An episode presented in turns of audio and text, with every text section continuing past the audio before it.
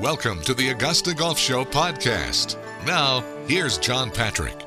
Jerry Foltz is on the ground in the fairways covering the LIV Golf Series. It's always a pleasure to welcome Jerry Foltz back to the Augusta Golf Show. How are you, Jerry? Good, John. I'm uh, I'm doing very well, thank you. Trying to adjust to my new schedule, which is a lot less hectic than my old one, but uh, enjoying every minute of it. We will get to that, but but but what did you get Karen for Christmas? Uh, the the most useful thing I got her, believe it or not, wasn't an expensive thing. It was one of those. It's like a the smock blanket that you wear sitting on the couch with the armholes in it and the footy Okay. thingies and all that. Okay. Yep. Wears it all the time. Now now when you Christmas shopping and you see something like that, did you get one of those for yourself? No, no, no, no, no, no.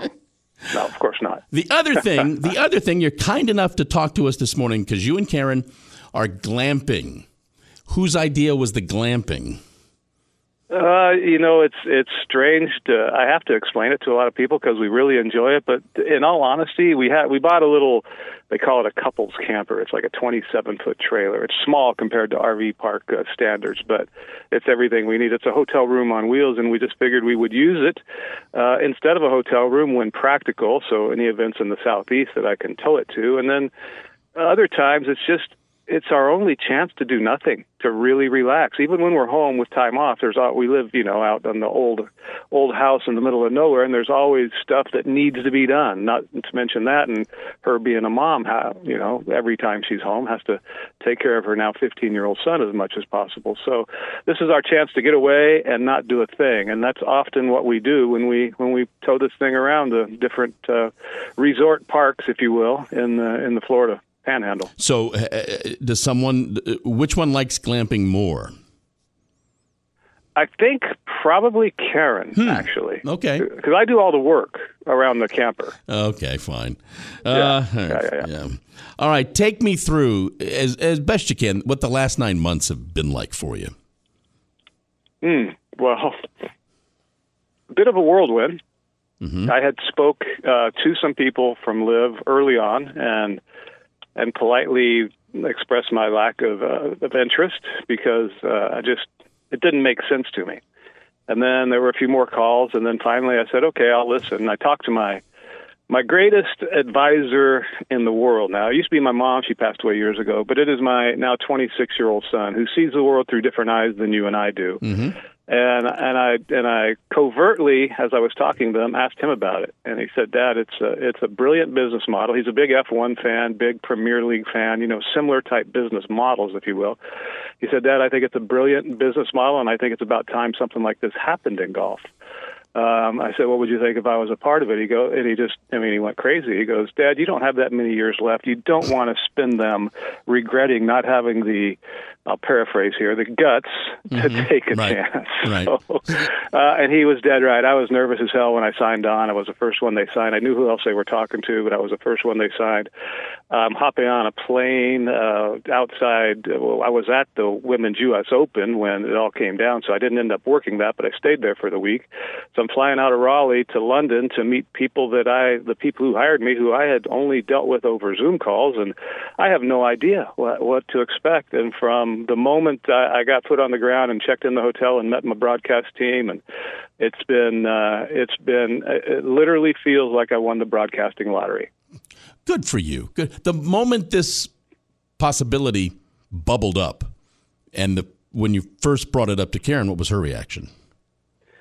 Um, well, obviously there were concerns there that we had to ask a lot of questions, do a lot of digging, um, find out number one about the people with whom I was working and working for, do as much research as I could there to feel comfortable with it. Um, secondly, to make sure that there wasn't a backlash on her because obviously there's been a big I don't know if you call it an orchestrated campaign, but a big push by those involved with the powers that be traditionally, and those that uh, those that basically are beholden to them to discredit and to and to smear, and uh, and so we had to make sure there wasn't a big blowback on her. And Golf Channel has been phenomenal about uh, about valuing her as her own entity and how good she is at what she does, and not uh, not lumping her in with my decision to defect, as some people have said, to leave for uh, what I thought was a much better opportunity. Uh, they've been great to me in the meantime too. All my discussions with them when this all came down and letting me out of my contract a little early um, were fantastic. So uh, yeah, there was some some concerns, but it, it, was you know you don't get a second chance to to do something like this uh, in life too often, and this was just it was just too good of an opportunity. I looked at it not only uh, as a better job than what I had, but more um, more time to maybe enjoy life a little more at this point in my career, mm-hmm. and uh, and still make decent money and. Um, and, and just a challenge. You know, I was ready for a challenge. There were there were times when we would come on air a lot of times, and I wouldn't get nervous anymore, mm. and that really mm. sticks. And I and now every day I'm panicked because I'm sitting next to Feherty, number one, who I, you can't be funny around; it's impossible. and uh, number two, I'm you know on camera a whole lot more, sitting there being more of an analyst and a and a personality than somebody calling the shots. And yeah, I'm terrified every single day. But the bosses they have been so over the moon with the team that they put together and the and the uh, bond that we all share. It's pretty darn cool. We're talking with Jerry Foltz here on the Augusta Golf Show. For folks who've never been to a live event yet, what's the atmosphere like? Mm it's Topgolf meets PGA. Hold on, hold on. Was that a beer? That's exactly what it is. Was that a beer? uh, not quite yet, although it is ten, and I am on vacation. Uh, it's Topgolf meets PGA Tour is how I describe it. It's uh, it's it is the highest quality golf that you will see anywhere. There's nobody else that has uh, as many great players or or the percentage wise of great players that uh, LIV does. Um, so you're not losing any quality of play at all. And we got some really dynamic and engaging, polarizing, if you will, personalities, and uh, and they play music, and everybody has a great time. You won't find. I don't know if how hard you would have to search to find somebody who was at one of the events here stateside year one uh, that said they wouldn't go back. Uh, everywhere. I mean, I I walked in the crowds every single day, uh, from the range back to the booth uh, every single broadcast day because they only open the gates three hours before the broadcast, uh, before the play starts. And everybody's having just such a great time. And then when we drive back to the TV compound afterwards, there's nothing but smiles. Nothing but smiles. The music uh, is kind of a you know Topgolf, almost 15th hole at Phoenix mm-hmm. mentality, uh, but a little more under control, a little more subdued than that uh, with incredible golf, incredible action. And believe it or not, I was so on the fence about the whole team concept initially, and that is what seems to be carrying the fan enthusiasm. They they they're the the merchandise tent sells out every single day by the time play starts. What is surprise? What's been the most surprising aspect to you over the last nine months? How engaged that the players are in the team aspect. We're coming down the stretch that Sunday at uh, at Doral for the team championship between the Australians and the Americans, um, and just how how much each shot meant to each player. Um, you know, you, you'd like to equate it to a Ryder Cup. It's not the same thing, not even close, but it's got that team mentality where where you're playing for something bigger than you. Even though this is year one, there's no there's no history, there's no legacy yet. In time, there probably will be, um, but you're playing for something bigger than you. You're playing not to let down your teammates, and that that's the part that they they have that element every event, and it really culminates at the final event. That that to me was the most surprising part. You've worked for a big broadcast company. Does it does it need a big broadcast partner? Does LIV have to be on some sort of television? Uh, I would say the business model is not sustainable without uh, a, a U.S. Uh, based TV contract. Yes. Now, um, TV viewing consumption isn't what it used to be, isn't anywhere near it, and and it's constantly evolving toward more of streaming than or at least watching sure. uh, without a cable connection that it ever used to be. But uh, that still doesn't sustain any business model until the rest of America catches up with those who think, like my 26 year old son, who will never have a cable bill, or, or anybody of his generation will ever pay a cable bill.